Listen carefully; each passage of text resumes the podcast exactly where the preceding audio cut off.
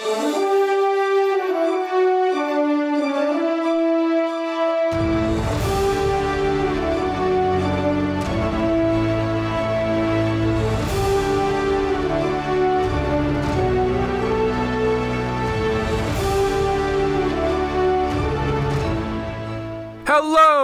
and welcome back to Archives of Fabella Daily, the only podcast mining for gems in a magical world. Today is April 14th, equal to Aries 25th. Books are available on Amazon. Please rate and review the podcast on iTunes or wherever you listen to your podcasts, and hit that subscribe button for more great stories right in your feed. The year 253 AD holds its place in history as the year Valerianus I split the Roman Empire in two. Gallienus took control of the west, and his father ruled the east, where he faced the Persian threat. But in Fabella, a curious gem led to a similar kind of political split.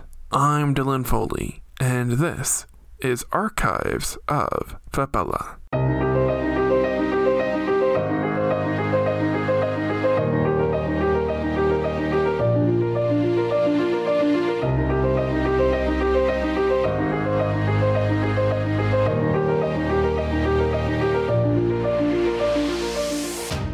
Beyond our world, there is love.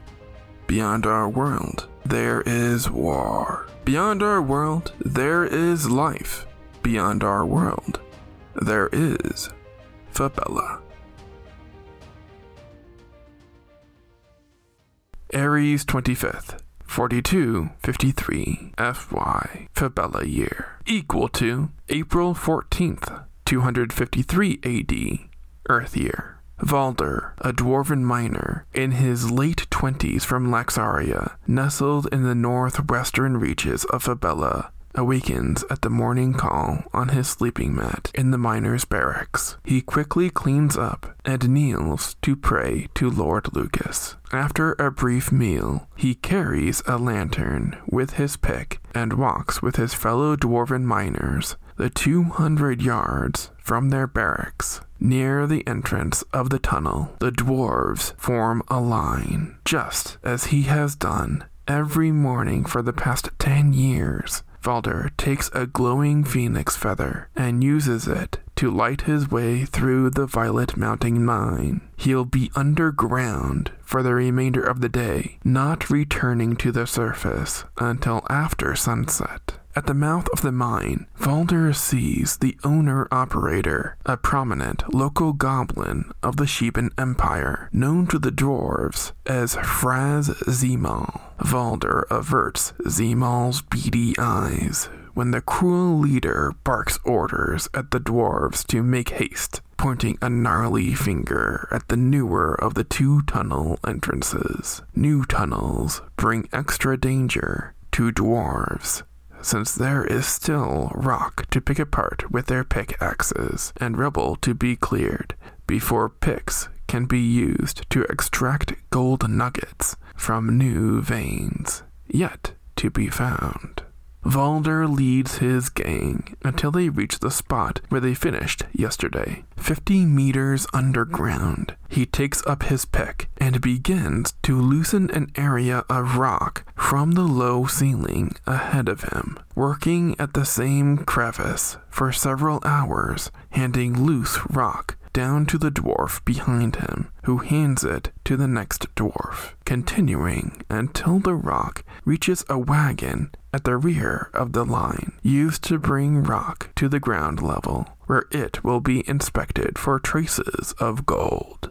Suddenly, Valder hears the dreaded sound of loose rock falling behind him followed by muffled sounds of panic. He freezes with his pick in midair as more rocks start falling from above. Valder crouches on the ground with his arms over his head, praying for the collapse to stop or for his death to come quickly. When the dust from the falling rock clears and it grows quiet again in the tunnel, Valder realizes he's alive and alone on the wrong side of a collapsed mine of debris. He calls out several times, but gets no response. Valder then begins the difficult work of removing the stones that separate him from the only exit from the tunnel. Not sure how much rock has fallen. He has no idea whether he is the only survivor of the collapse or its only victim. Valder tells himself not to think, just to keep going and be thankful for the fact that he still has a working lantern. Rock by rock, beginning with the least precious, his work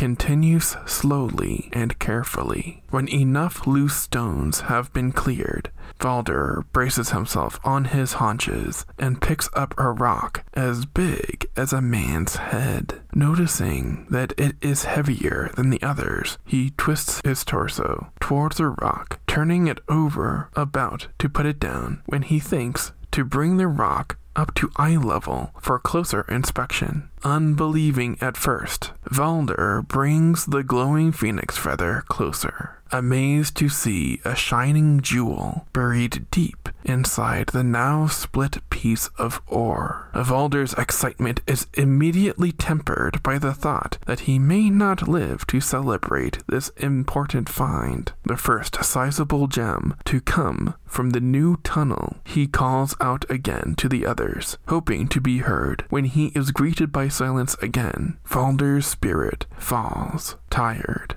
and hopeless. He lies down on the mine floor. He is found days later, dead, with the gem still clutched in his hands by Zemal, stealing the gem from Valder's corpse. The goblin Zemal keeps the gem for himself and uses it to convince many goblins and dwarves to split from Sheba and join him instead to found the kingdom of Enekborg, believing that in having what becomes known as the Sapphire Charbazite, his right to rule is ordained by Lord Lucas himself.